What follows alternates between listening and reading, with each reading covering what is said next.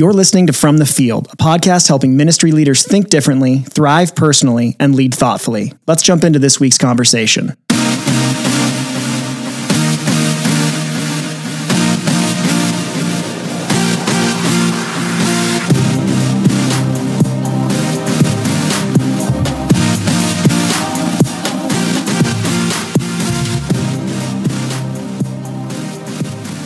Welcome to From the Field. My name is Ryan Huguley. I'm lead pastor of Ridgeline Church in Salt Lake City, Utah, and the founder of Teleo, a care and formation ministry for pastors. My name's Tyler Dravitz. I'm the executive pastor at Ridgeline Church and also the president of MyXP, a ministry where we provide remote executive pastor support to churches around the country.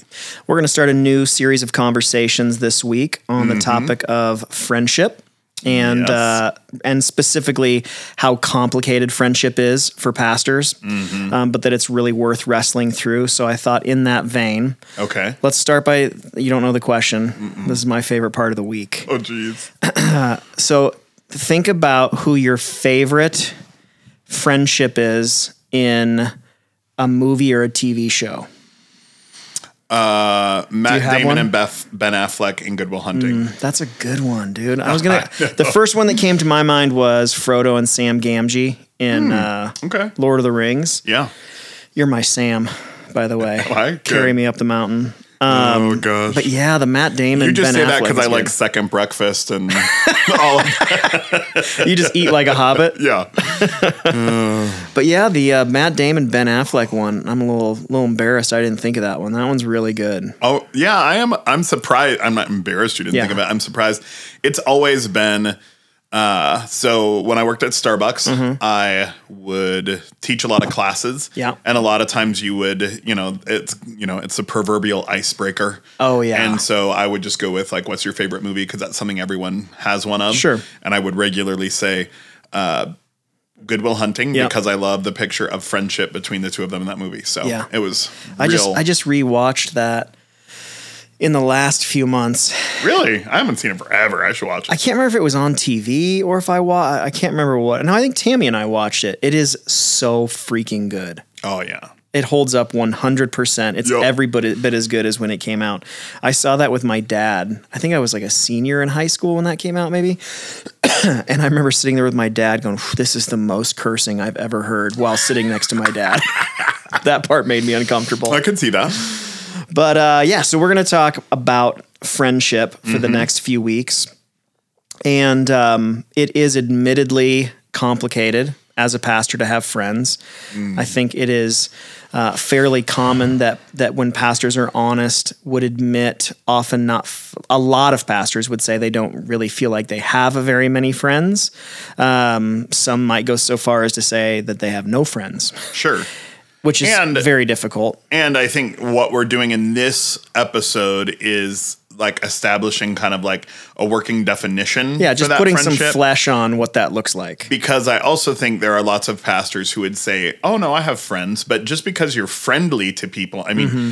Pastors get paid to be friendly. Right. So um, that doesn't necessarily equate. Like if you if you just start naming off all the people that are in your church database, Yeah. probably you just need kind of a reset on your view of what a friend is. Yeah, Yeah. I think that's really good. Yeah. So that's what we're going to talk about this week, and then in the subsequent weeks, we will talk about some of the th- some of the various factors that make it complicated to have friends Sure. as a pastor. And I would I would make a commitment on the front end of this series that uh, we will not eliminate the complication of friendship, but I think just acknowledging it and maybe talking about some best practices and how to Yeah. work through it, it's still helpful. And I think the big idea for me is uh, it's worth wrestling through. And I, my concern would be because it's complicated, a lot of pastors use that as an excuse to not really pursue friendship.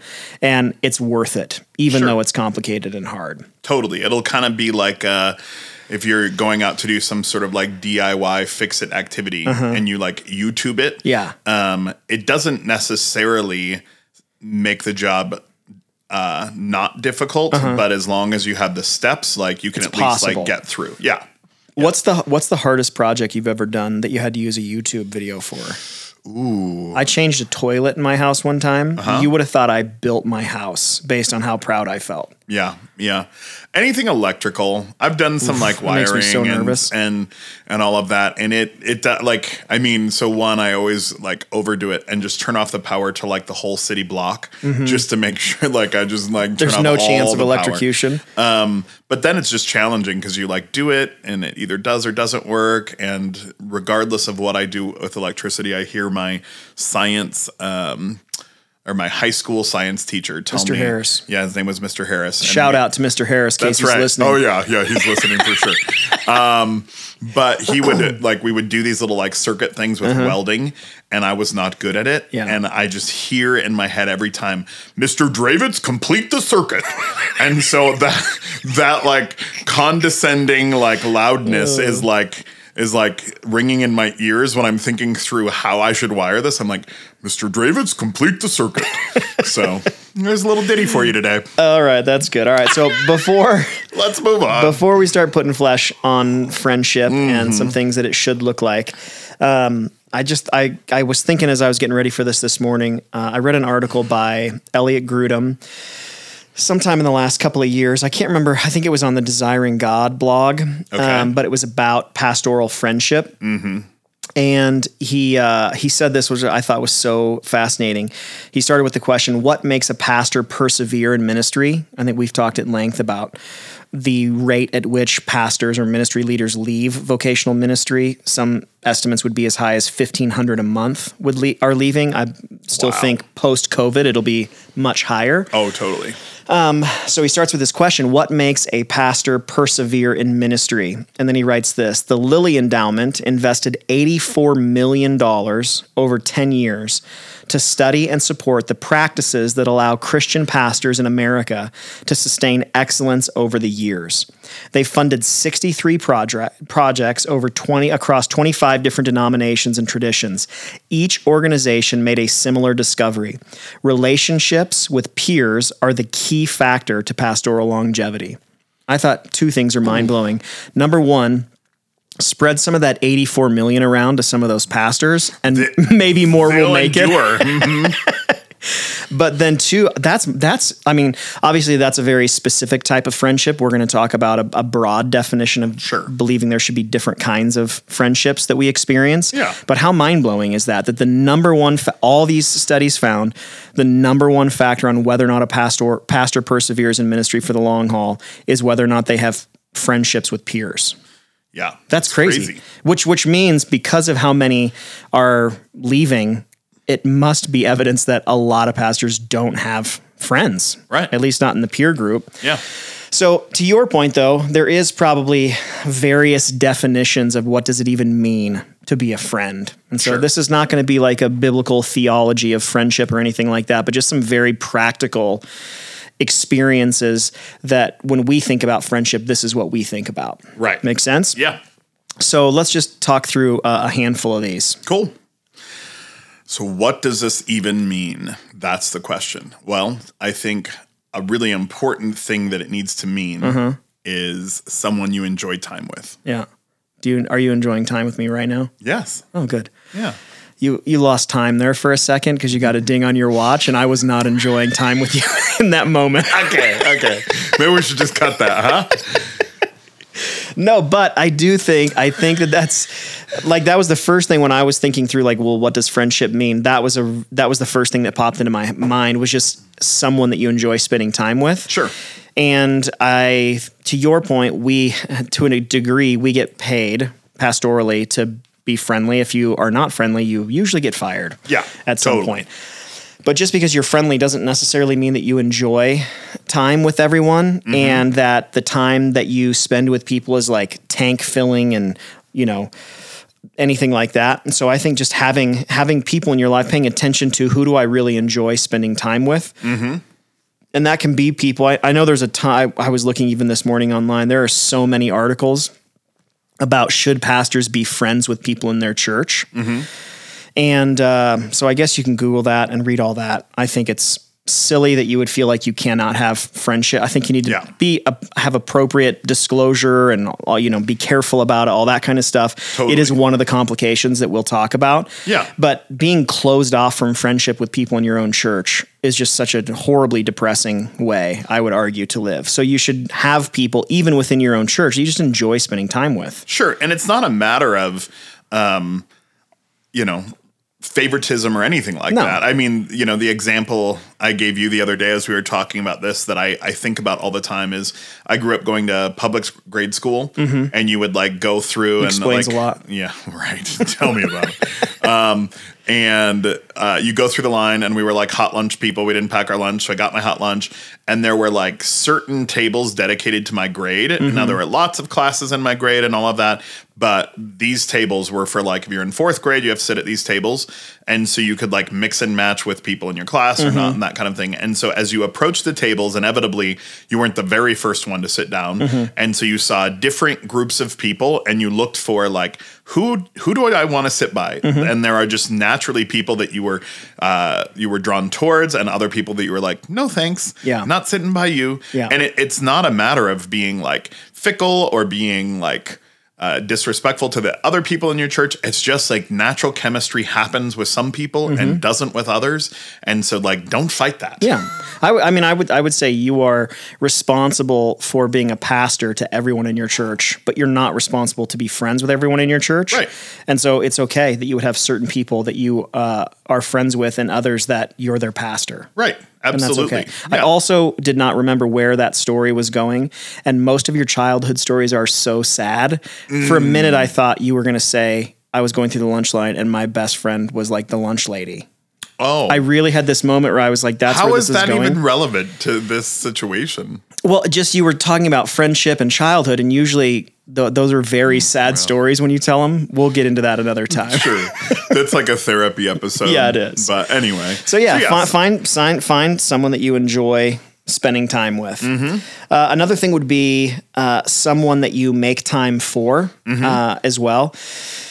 Which might sound similar, but I'm, most pastors I know talk about being busy Yeah. all the time. Yeah. and uh, and I would say because so much of our job is relational, at times it can feel like when I'm done, I don't like more people is not necessarily what I'm super fired up about. Sure. But that can result in isolation. Yep. And so I would say, I would even say that in relating this back to the first point, I, I would say one sign that you have found someone that you enjoy is that you will make time for them, that you will prioritize that, Yep. that you will look for opportunity to hang out, spend time, do the things that you enjoy, talk, share life, all of that. Yeah, absolutely.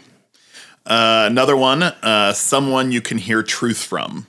Uh, so I think um, this is just putting yourself in a situation where you have relationships with people who can be honest with you.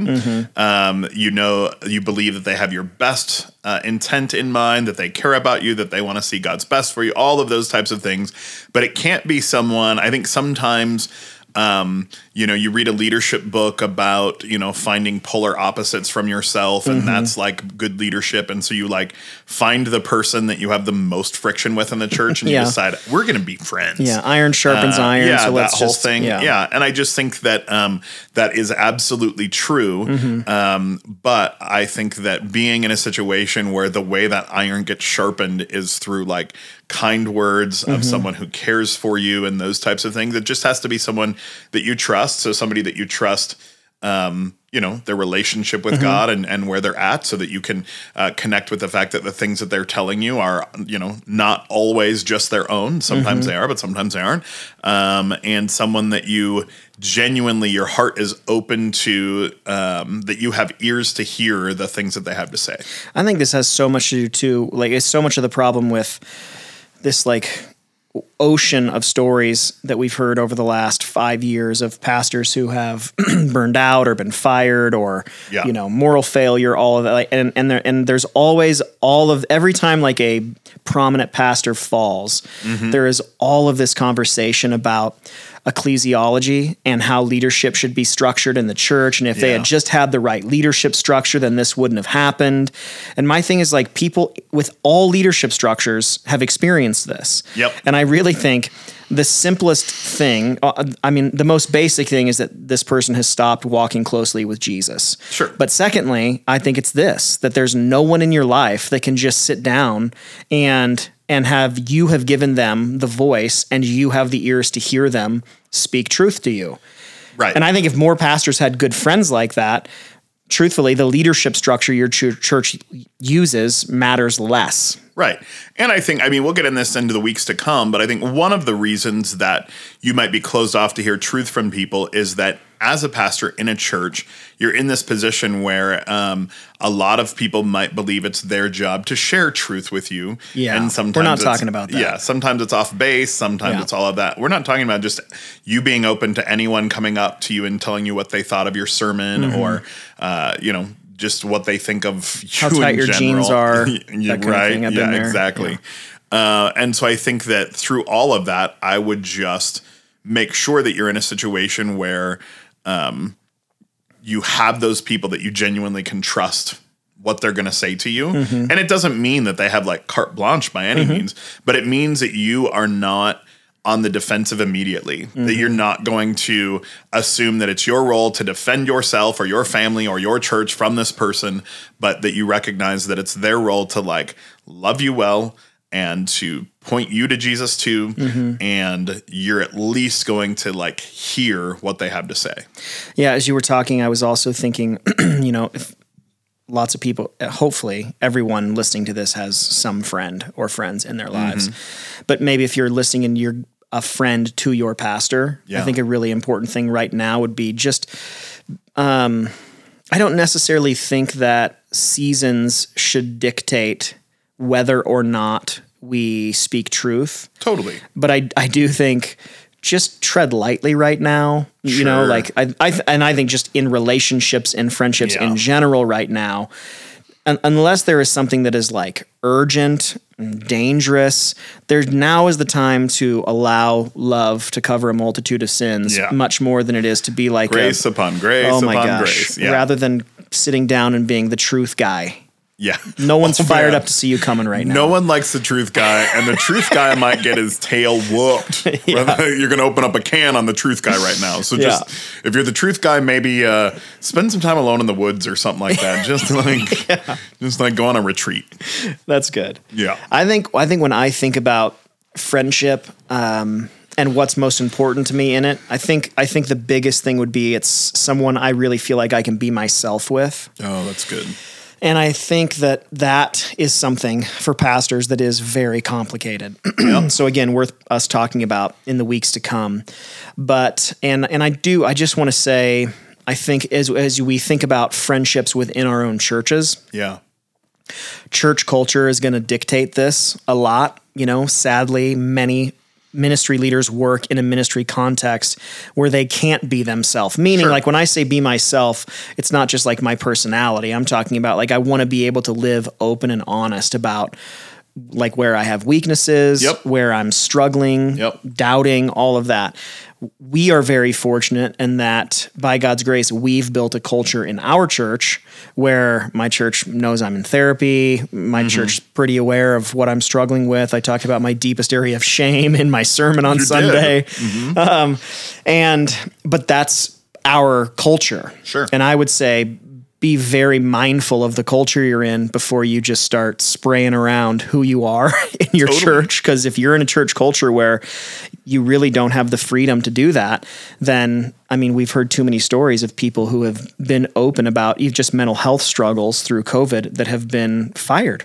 Yeah, and I think that um so a couple of things. One, not everyone can be in a situation where they can instantaneously impact their church culture. If you're in an mm-hmm. existing church situation or something mm-hmm. like that, I think even for us, we had not been in uh, a culture like the one we're at now until this one, but we set out very intentionally Yeah. to create this culture. And so I think I think that's something to keep in mind. However, I do think that one of the things that's important, and I would uh, I don't know if the Lilly Endowment would agree, but I would put on that list is uh, making sure that you're on staff at a place where you're not constantly curtailing who God's created you to be. Yeah. If if if things things that you enjoy doing, if uh, jokes that you like, if all of that, and I'm not talking about just like crass things or anything like Yeah. that, but if just movies you like to watch, if everything you, um, y so for example, I remember even a church we were on staff with a couple years ago, and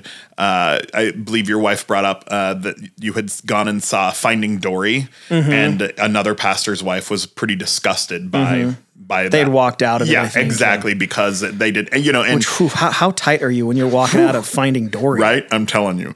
But that said, like I don't think Good Will Hunting is their favorite movie. I don't think so. That's Probably. true. Sorry, go ahead. Good point. Uh, no, but I, I think um, if you feel like you know your like weekend activities have to be like you have to like you know get your kids to commit to silence and Mm-hmm. never you can't be yourself. You can't talk about you know going to the beach or things like that because if uh, you are currently in a church culture where like the only thing you're allowed to do is like watch Veggie Tales and pray. Um, I, I'm not here even saying I think there's some people out there, maybe even some listeners who like that's what they want from their church culture. So good for Mm-hmm. you and find that. But if you don't and you're constantly having to curtail it, it's going to be hard Mm-hmm. because uh, I think as we'll talk about in weeks to come, uh, you definitely have to be able to trust these friends Mm-hmm. and and it's it shouldn't be a matter of like if who you are comes out like you're in big trouble Mm-hmm. uh, i just think uh, all that said i realize that was a little rambly all Mhm, definitely Mm-hmm. No, no.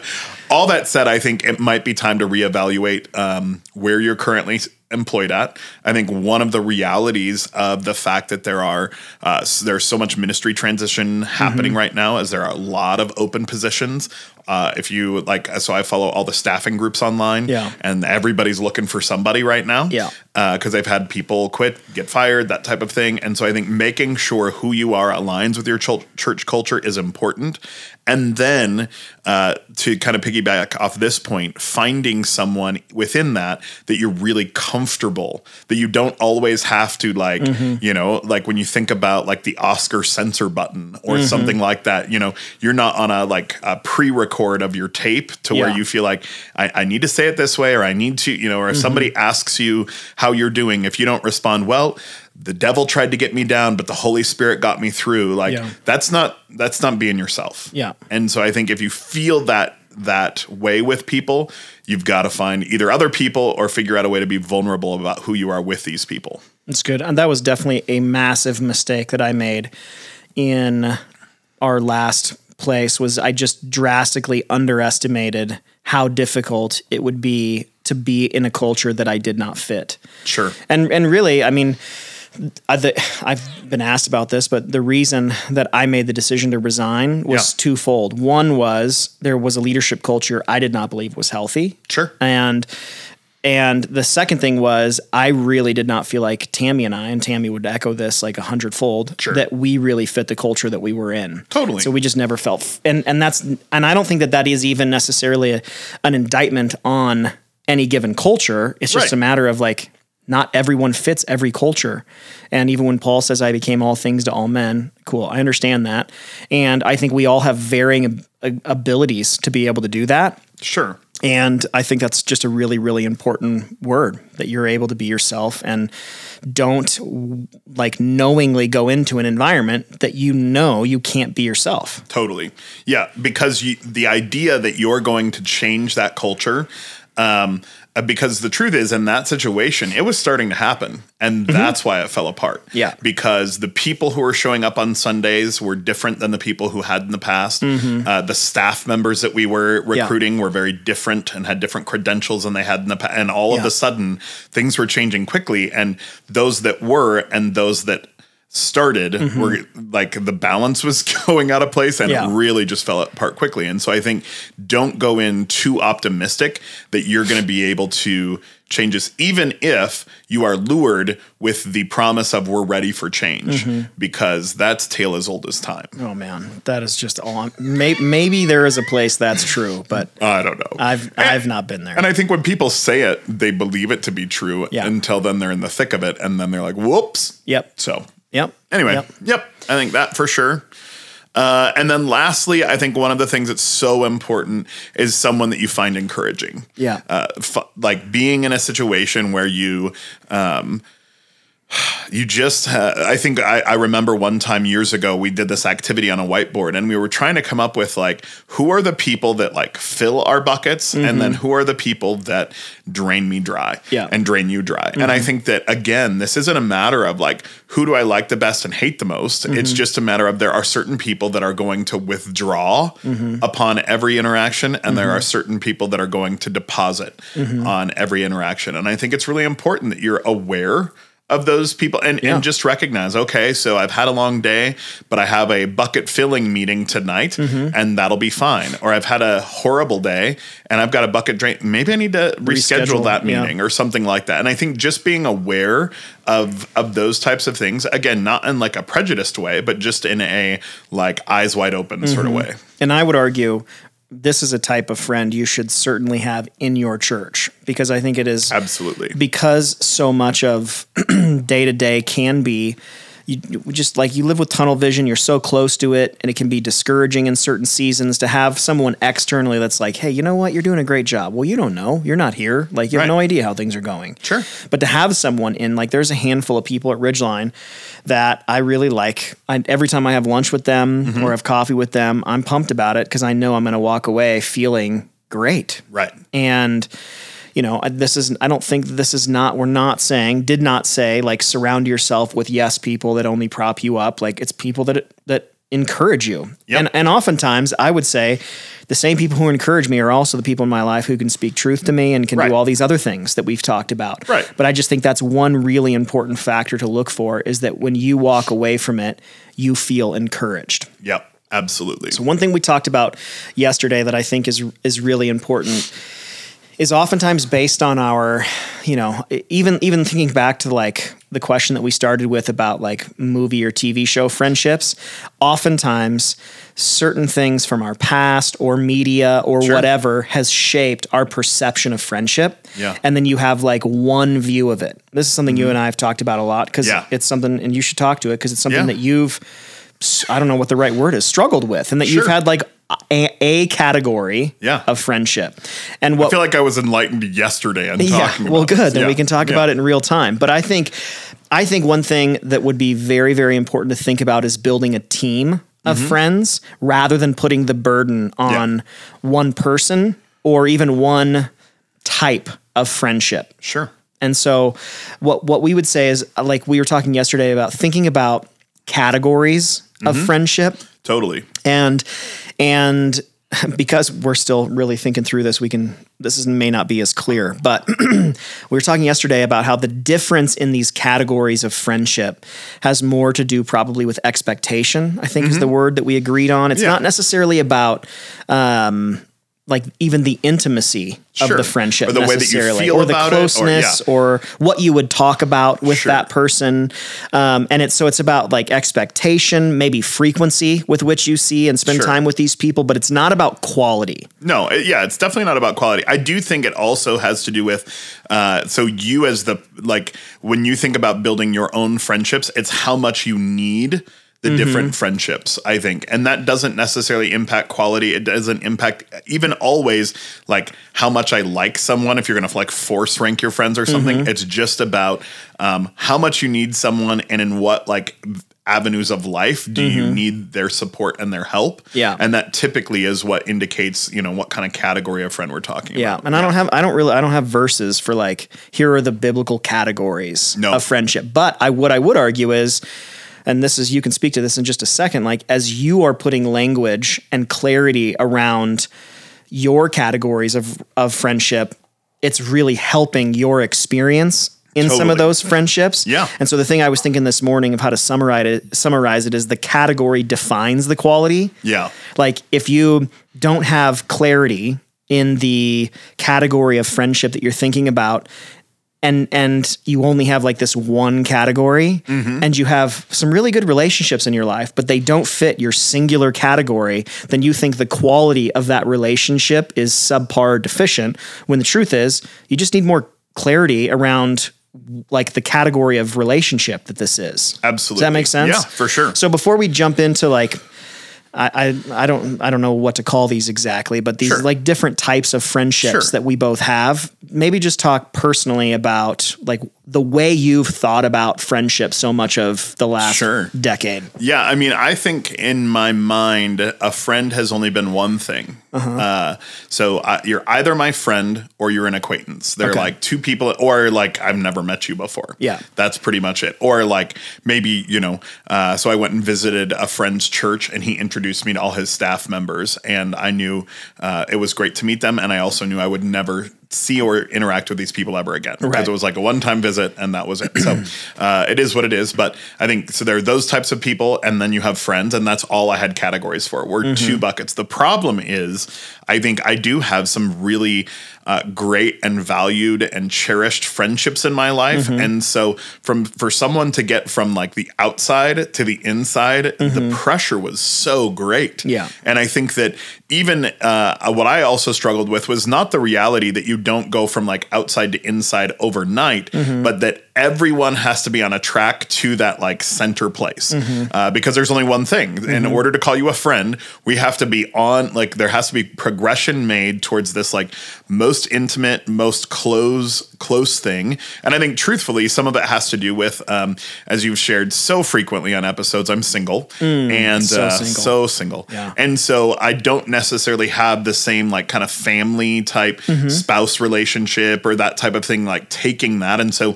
for me, I think uh, it was like I have friends that fill that area. Mm-hmm. And so I just viewed like you're either not my friend or you're on your way to that. And that's the only thing. The Mm-hmm. problem is one, um, not everyone's looking for that. Mm-hmm. Uh, two, if I'm honest, uh, I'm not looking for that from everyone. Yeah. And uh, it's just taken a number of years, just the pressure that have been on relationships, the expectation I've had around like, uh, how does this relationship um, continue to evolve? I think also um, as I've gotten older, it seems uh, I find myself really reluctant to invest in new relationships because it, you just feel like I don't know. It seems like so much work when really like you're someone I really enjoy like mm-hmm. hanging out with, doing X, Y, or Z, and that's all that it is. Mm-hmm. And so we're gonna do that and enjoy that mm-hmm. part. And I think having have sorry to interrupt you, but Yeah. having I think having a friendship like ours too is also in what you're talking about has been a double edged sword. Yeah.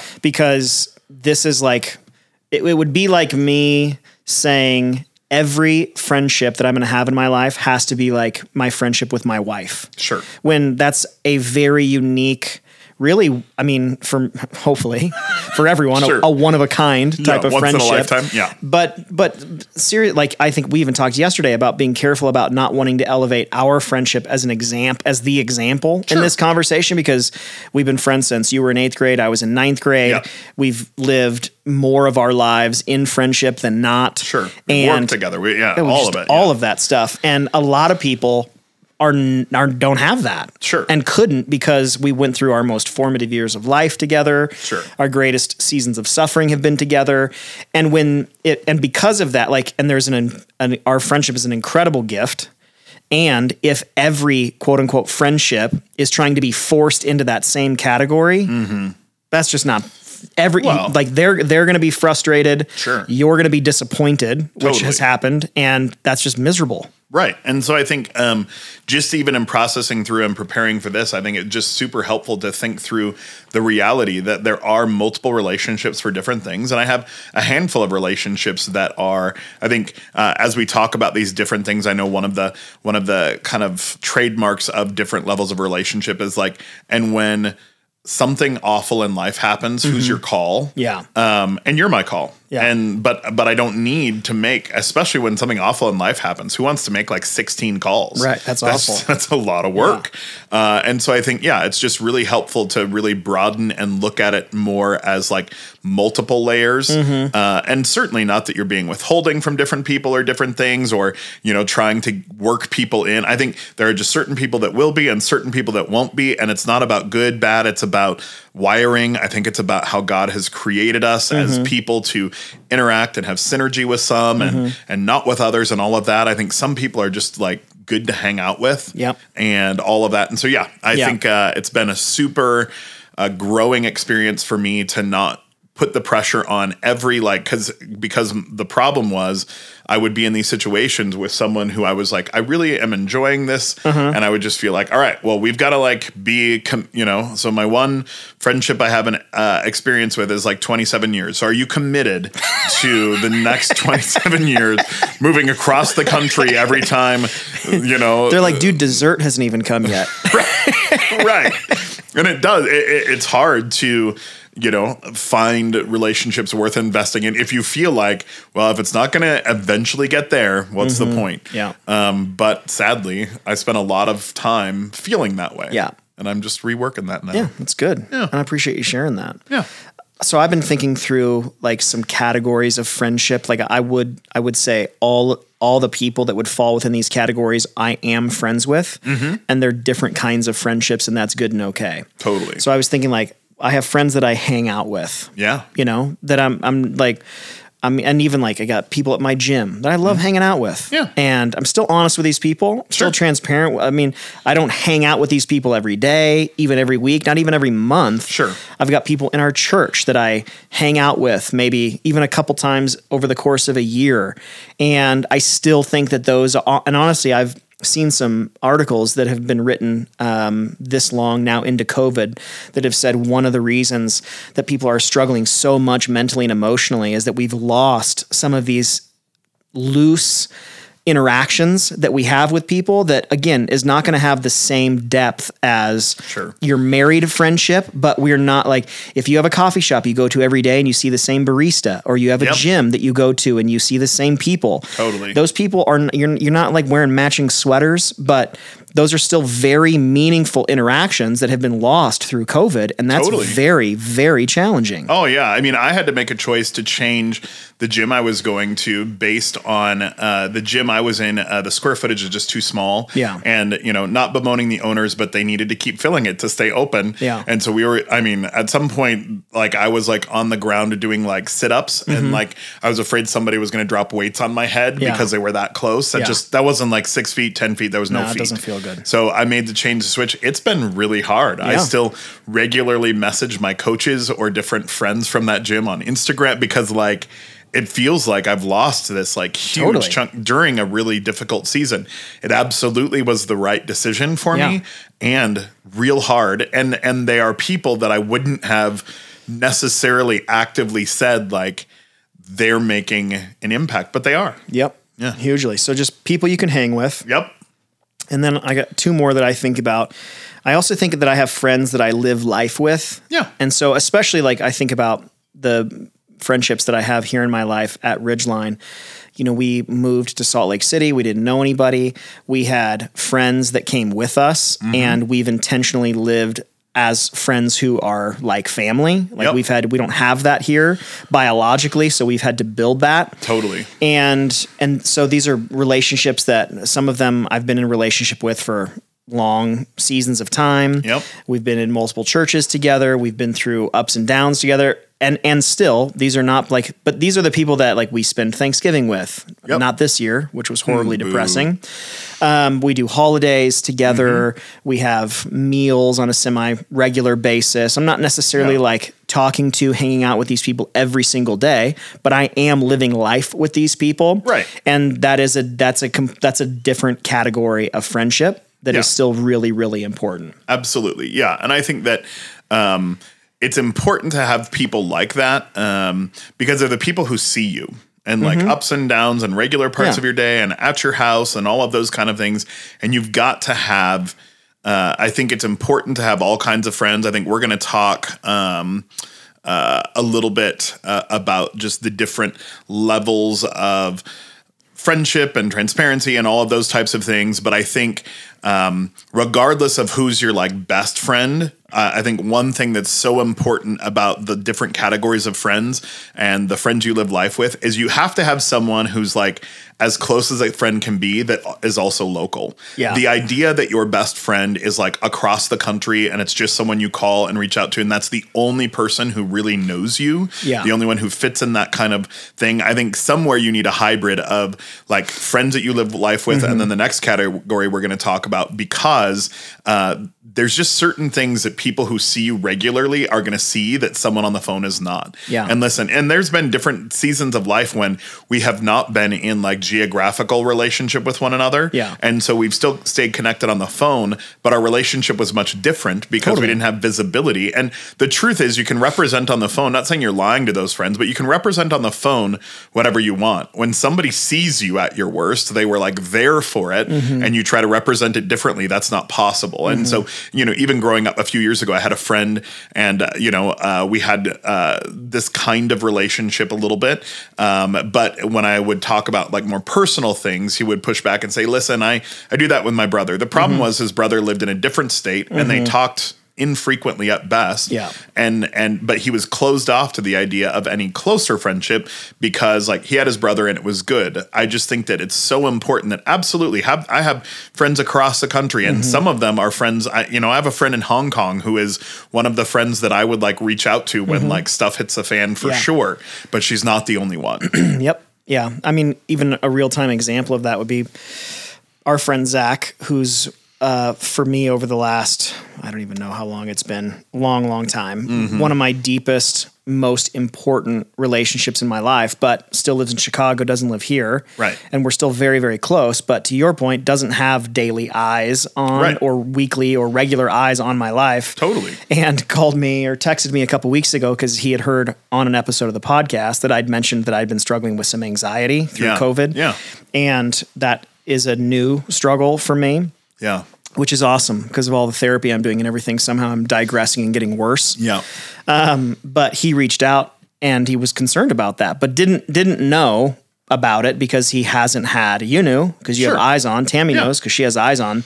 But that's I agree. I think it's it's very important to have people in your life who actually have eyes on it. And Totally. and so for me, that's like this last category that I think of in terms of friends you walk with. yeah And I think walking just implies this like step by step thing. Sure. Like we are lockstep going through, you know, almost daily life Yep. together. And I would say if you can have that in your life or work toward it or seek to build it, it is a tremendous gift. It comes with its headaches and it, it's Yep. hard, it's a lot of work. But to really have someone or a couple of people that you are really walking through daily life with, for me, is one of the most formational types of friendships that I've experienced. Yeah, absolutely. And I think that um uh like it's it's not a matter of like if you've got to get it. Mm-hmm. Yeah. You've got to have these people that eh, you know, and I think especially for pastors, you're so used to leading, especially spiritually, especially kind of emotionally, those types of things, that's your role. Mm-hmm. But I like your your uh usage of words here that Mm-hmm. they're friends that you walk with, like friends that you walk beside. And I think anytime uh, you're walking beside someone, inevitably, like if you're walking on a trail, Mm-hmm. there's going to be a point where like you have to go single file because Mm-hmm. one person needs to lead the way. Like, so if you and I go like, uh, you know, like on a hike, you're going to do Mm-hmm. Trail that every running. time. Yeah, well, trail say what running. we yeah, usually do, That's yeah. what we do regularly. Yeah. if anyone doesn't understand the joke, look up my picture on Instagram. You'll, you'll get it. But regardless, uh, if we if we go on a hike, Yeah. um, and and the the path narrows, you have to go in front, so I know where to go. Mm-hmm. Yeah. But there are going to be other situations and other things in life when I need to go in front, and I think that this this is important um, as a friendship, Mm-hmm. emotionally, spiritually, relationally, all of that. That there's going to be times when you, as the lead pastor of the church or Mm-hmm. whatever, are leading, but then there's going to be other times when you let that other person lead. And I think Mm-hmm. that uh, going up to our uh, point before about someone you can hear truth from, I think Mm-hmm. uh, sort of a sub point under that should be someone you're willing to be led by, Mm-hmm. someone you're willing to like say like, "Hi, I know well, where we, I know the path. Mm-hmm. We need to go this way," and you're going to be willing to trust them in that. Yeah, that's good. All right. Well, hopefully there's some stuff in there that's helpful. Uh, so again, we're going to spend the next couple of weeks acknowledging because I think on the one end, so much of what we just talked about sounds like this sounds amazing. Like Sure. who doesn't want to have Right. this? The challenge again is that Right. pastorally, it can be very complicated to experience anything that we just talked about. Sure. And if so, you're if you're the pastor listening, like with a little scoff either in your mind or out loud, keep listening in the upcoming weeks because again, it's not going to be a matter of like removing all the concern, removing all the issues, removing all the difficulty, but our argument is uh, it's worth it. It's worth it, right. And and maybe we can help chart the course a bit. Yep, I love that. That's good. All right. Well, as we say each week, thanks so much for taking time to listen to this episode. And uh, if you have enjoyed it, there are always three ways that you can be a help to us. The first is to subscribe wherever you listen to podcasts. Secondly, you can leave a review wherever it is that you listen.